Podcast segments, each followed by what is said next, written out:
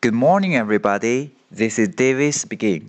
大家好，我是 David 老师，欢迎来到乐成湖文线上口语团 A 组，Day two hundred and forty-six。今天是挑战时间，Here we go。